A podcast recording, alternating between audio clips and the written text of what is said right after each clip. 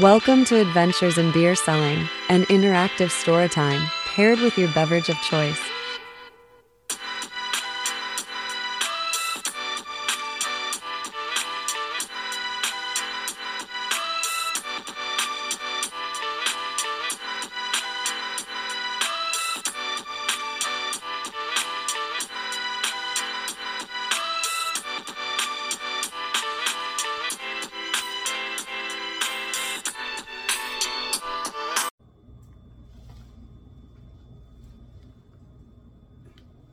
Cheers. Welcome to Adventures in Beer Selling. So I read this really cool article in the San Antonio Express on my San Antonio online called Can Breweries Survive in Central Texas 2023? And um, it's really exploring, um, I think, a relevant issue for uh, really breweries across the country, and that is what, what does the future hold? So I'm going to do a couple of these, you know, quick excerpts about what the future holds for the beer industry. Um, the uh, article it points out a couple of factors that have contributed to the decline in breweries. We've seen a number. Uh, I'm in Houston. We've seen some local Houston breweries shut down and and go to the wayside. Some pretty good ones. I mean, sometimes it's predictable, but sometimes it's kind of like, wow, like you figured they'd be steady. So I wanted to like dive into the article to kind of look at the reasonings behind um, the possibility of some of the Texas brewery closures. And I really like your feedback on what's going on in your state uh, or wherever you are in whatever part of the world you are. But also, um, what do you think the best ways is to fix this problem? And I'm going to enjoy a beer while we talk about it. All right, let me set this down.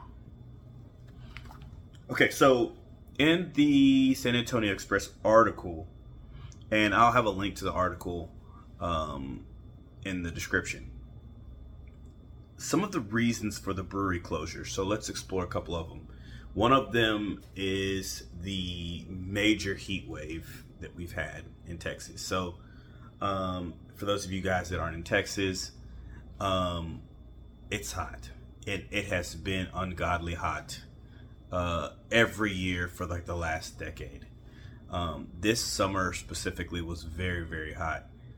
I tell people all the time, I've been to Africa, damn near right up under the equator, and it's hotter here in Texas and this has caused a lot of consumers to stay in their homes, to DoorDash some things. Um, we'll talk about the pandemic in a second, but you know, one thing I noticed is like really cool restaurants that I really enjoy. One of my favorite Mexican restaurants. You can also do beer to go because of the pandemic. Well, why go hang out and have a beer where you can grab your beer to go, come home, and enjoy your beer at home under the AC. Um, a lot of these breweries were made for outdoor living. Um, this brewery I'm running right here, Lucky 19, they've got this really awesome patio. But is that really conducive to 106 degree heat? I think that's the highest we got. I think that's like 106, 107 degrees, and then you know places like Arizona they got even hotter. So uh, that that's really hurt the industry and the setup of hanging out at a brewery. Another. Um, Guess what, bitch? Coronavirus! Coronavirus! Um, one that I just mentioned is the pandemic. I think just about everybody is pissed off about the pandemic. It's hurt multiple different industries, multiple different verticals. Um, the pandemic has really hurt social gathering. I think about um, another thing about Texas is the ice house. Um, historically speaking, back in the day, they would have these ice houses you can buy blocks of ice or whatever. They became watering holes for people, and that's where people would go and drink beer. Well, that's like a big deal out here. But if it's so, I mean, if you have social distancing, um, that makes that nearly impossible. So um, the pandemic was a was a really really big grind on um, breweries. One note in the article that I thought was very very interesting was that um, the pandemic also had the um, I forget what it's called, but the government was kind of giving money to businesses to help keep businesses afloat. And someone in the article points out that there is a possibility that a brewery that might not have made it that may have kept them afloat a little bit longer than they probably necessarily needed to be. So the pandemic had major effects. I, I mean, I don't have to spell this out for you guys. It affected um, just about every industry and way of life as we know it. I think it's going to be a generational changing thing that's happened in all of our lives. The next thing is, and this is specific to Central Texas, but changing demographics. So residents um, in Austin are starting to age out, and residents are also starting to be priced out. So it's it's a lot harder uh, for breweries to survive because of the raising costs in uh, cities like Austin. And it's just a big de- demographic shift. Uh, I'll talk a little bit about Gen Z, but there's a big change in uh, the demographics there. And um, there's going to be a great deal of retargeting on location, retargeting on consumers to you know really find that sweet spot that we had before because of the shifting demographic people aren't drinking uh, beer like they used to. That was another one. I i think this is a big thing that everybody's talking about.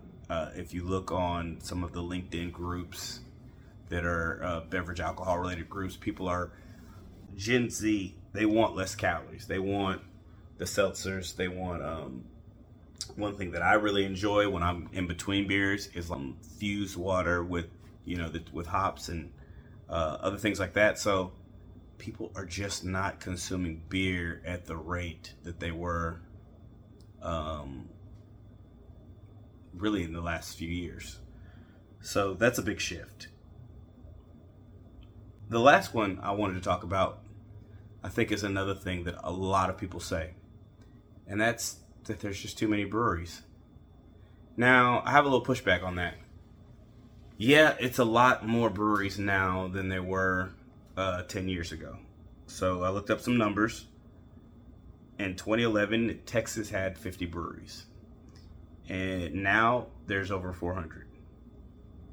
But it, it kind of has me thinking over 400, where do we sit compared to the other states?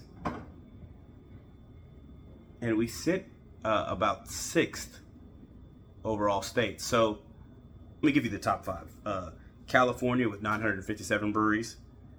Pennsylvania with 531, so it's a big drop off from California to Pennsylvania. Uh, New York with 504 at number three.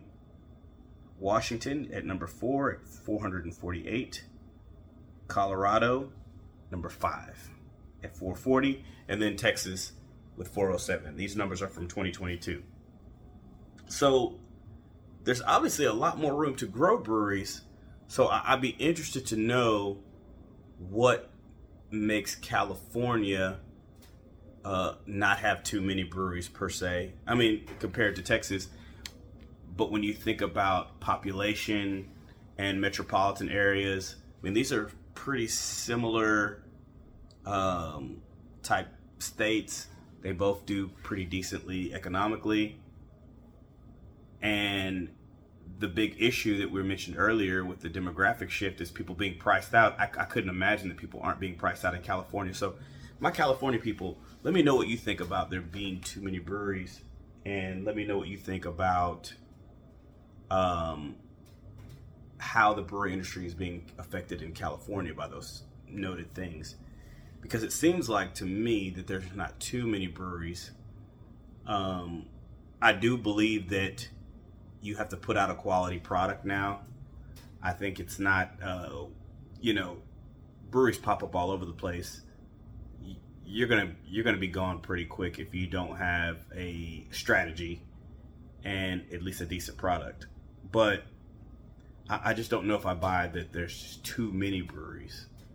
Um, as much as there are maybe demographic changes and the uh, property value pricing and stuff being a bigger factor. You know, but again, that that that's got to be a factor in California. So I'm interested to know. Um, but yeah, Texas is number six. So the big solution that they put at the end of the article, and by all means read the article because there's some other things in there too. But one of the solutions that they put is uh, really about owning property. So uh, a lot of breweries are moving to new facilities on acreage to avoid the, the high rent from some of their you know original spaces because places like Austin everything is spiking in pricing. So really owning um, a particular property to place your brewery on I think that makes sense. I would add um, diversifying your products which is what a lot of breweries do and again, I mean, this is kind of advice for that middle to large tier brewery because obviously, if you are a small brewery just starting out, it's, I mean, it's an uphill battle. You don't have time to be making juices and ciders and seltzers. You, are really just getting going. But, but I'm interested to know what you guys think.